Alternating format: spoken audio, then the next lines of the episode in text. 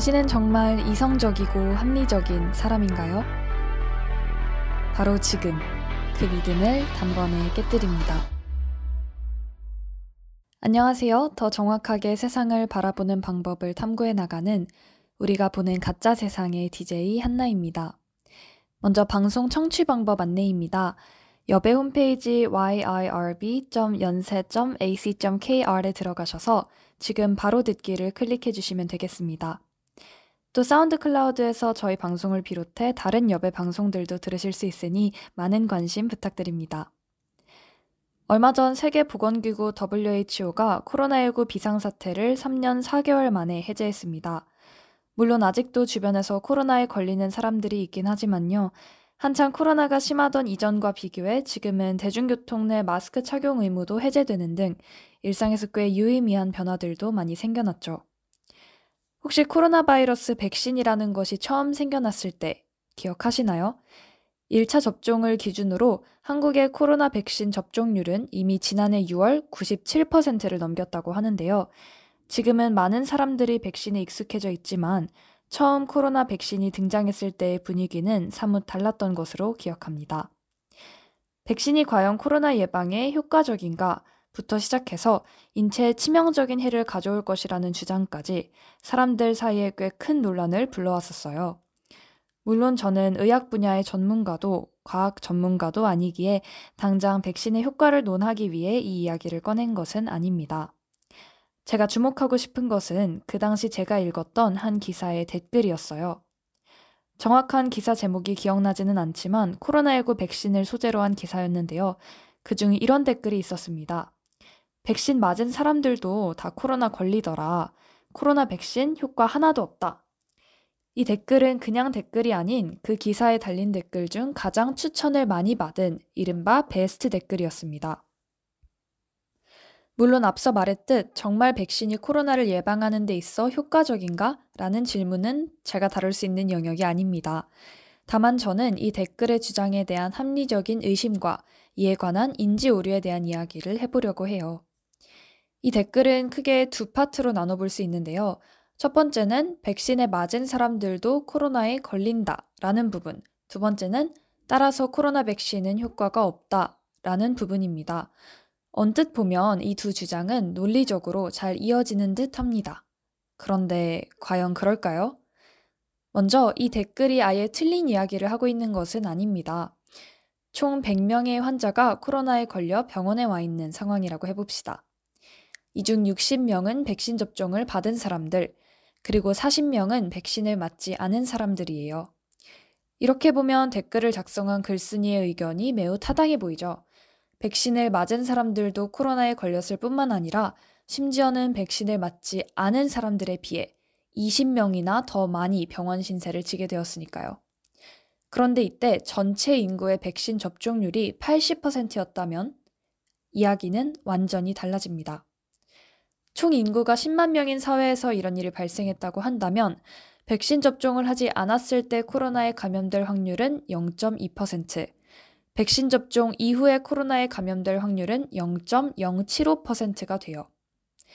백신을 접종하지 않으면 코로나에 걸릴 확률이 3배 이상으로 늘어나고 결국 백신이 어느 정도 효과가 있다는 사실이 입증되는 것이죠. 아니, 내 주변에 코로나 걸린 사람들은 다 백신 맞은 사람들이던데? 라는 한층 더 극단적인 주장도 이제는 이해할 수 있습니다. 백신 접종률이 점점 더 높아져 가면서 주변에서 백신을 맞지 않은 사람 자체를 찾아보기가 어렵게 된 것이죠. 아무리 백신이 코로나 감염을 막는 데에 효과적이라 할지라도 겉으로 보이는 숫자로는 백신을 맞고 코로나에 걸린 사람들이 더 많을 수밖에 없는 상황이 된 것입니다. 이렇게 발생하는 오류를 기저율 오류, base rate bias라고 부릅니다. 어떤 사건이 발생할 기본적인 통계적 확률을 무시할 때 일어나는 오류를 의미해요. 또 다른 예시를 살펴볼까요? 한 학생이 폭력 범죄에 미치는 게임의 영향을 알아보기 위해 비행 청소년 1000명을 조사하였습니다. 그런데 그중 990명이 게임에 중독되었거나 중독될 위험이 있는 집단으로 분류되었어요. 이 학생은 이러한 결과에 근거하여 게임이 청소년 폭력 범죄의 주범이라고 주장했습니다. 이 주장은 합리적인 주장일까요? 정말 인터넷 게임을 하면 99%의 확률로 비행 청소년이 되는 걸까요?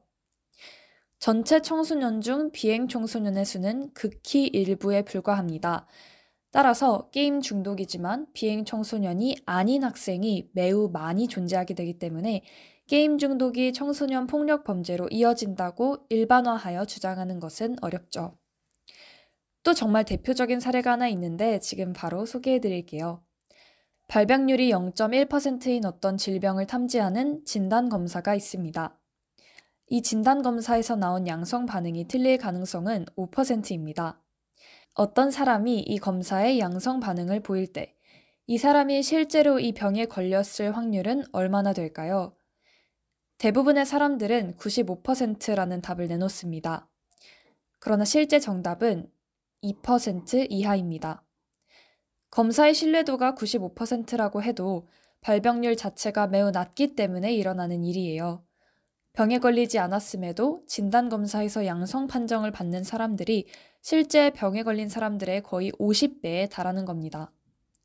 이 사례는 사람들에게 기저율을 무시하거나 과소평가하는 심리적 경향이 있다는 것을 단적으로 보여줍니다. 제가 요즘 아동학대에 관한 책을 한 권 읽고 있는데요.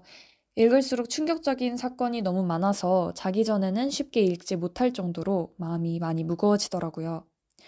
새롭게 알게 된 사실들도 많았습니다.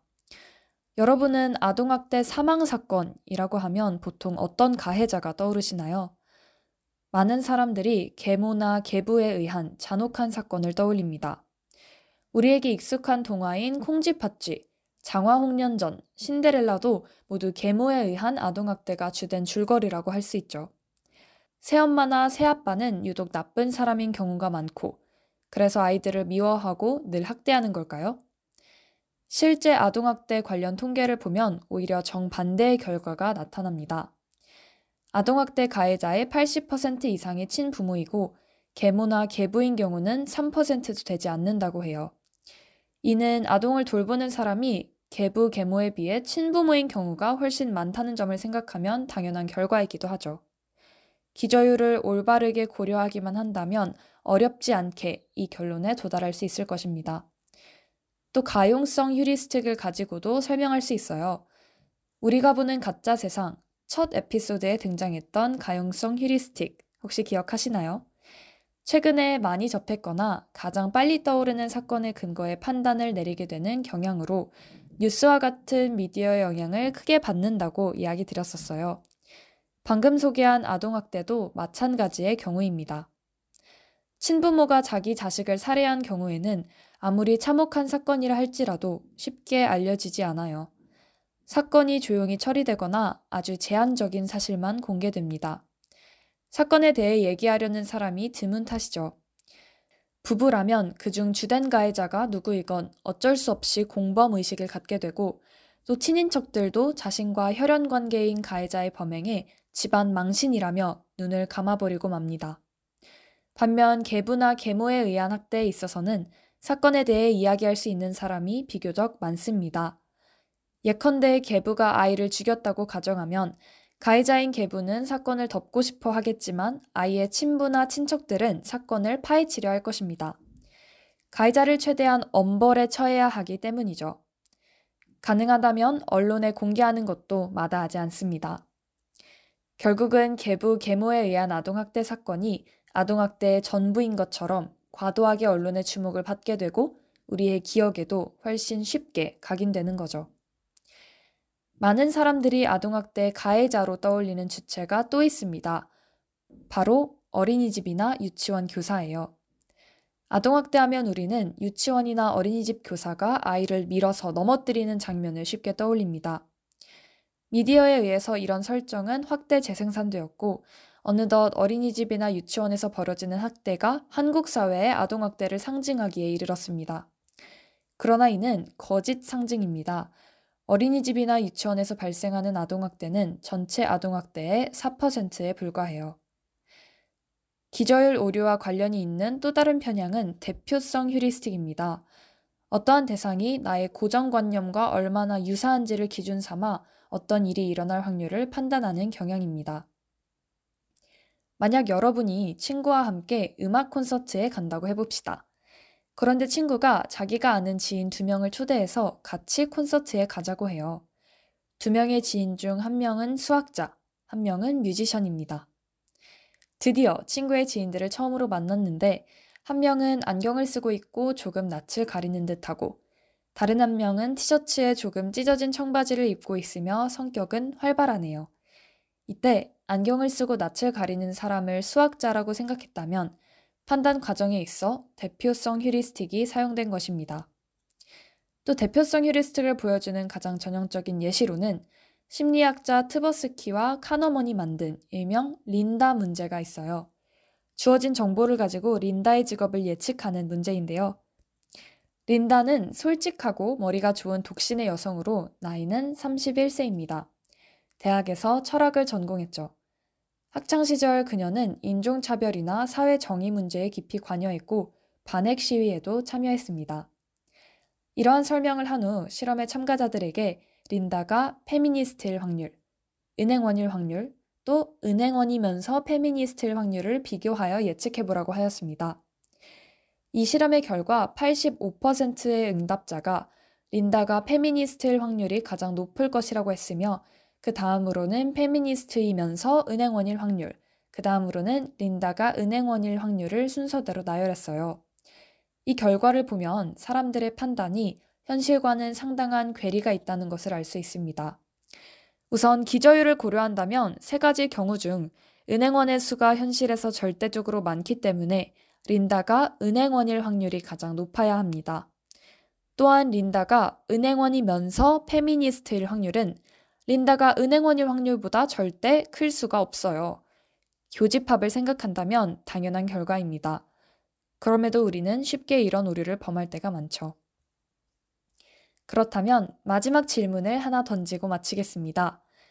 국어국문학과 출신의 시인과 경영학과 출신의 시인, 둘 중 어느 쪽의 수가 더 많을까요? 오늘 방송을 들으신 분들이라면 어렵지 않게 정답을 맞히실 거라 믿습니다. 오늘 저와 함께 해주신 청취자 여러분 대단히 감사합니다. 다음 주 화요일 오전 9시 또 다른 이야기로 다시 찾아뵙겠습니다.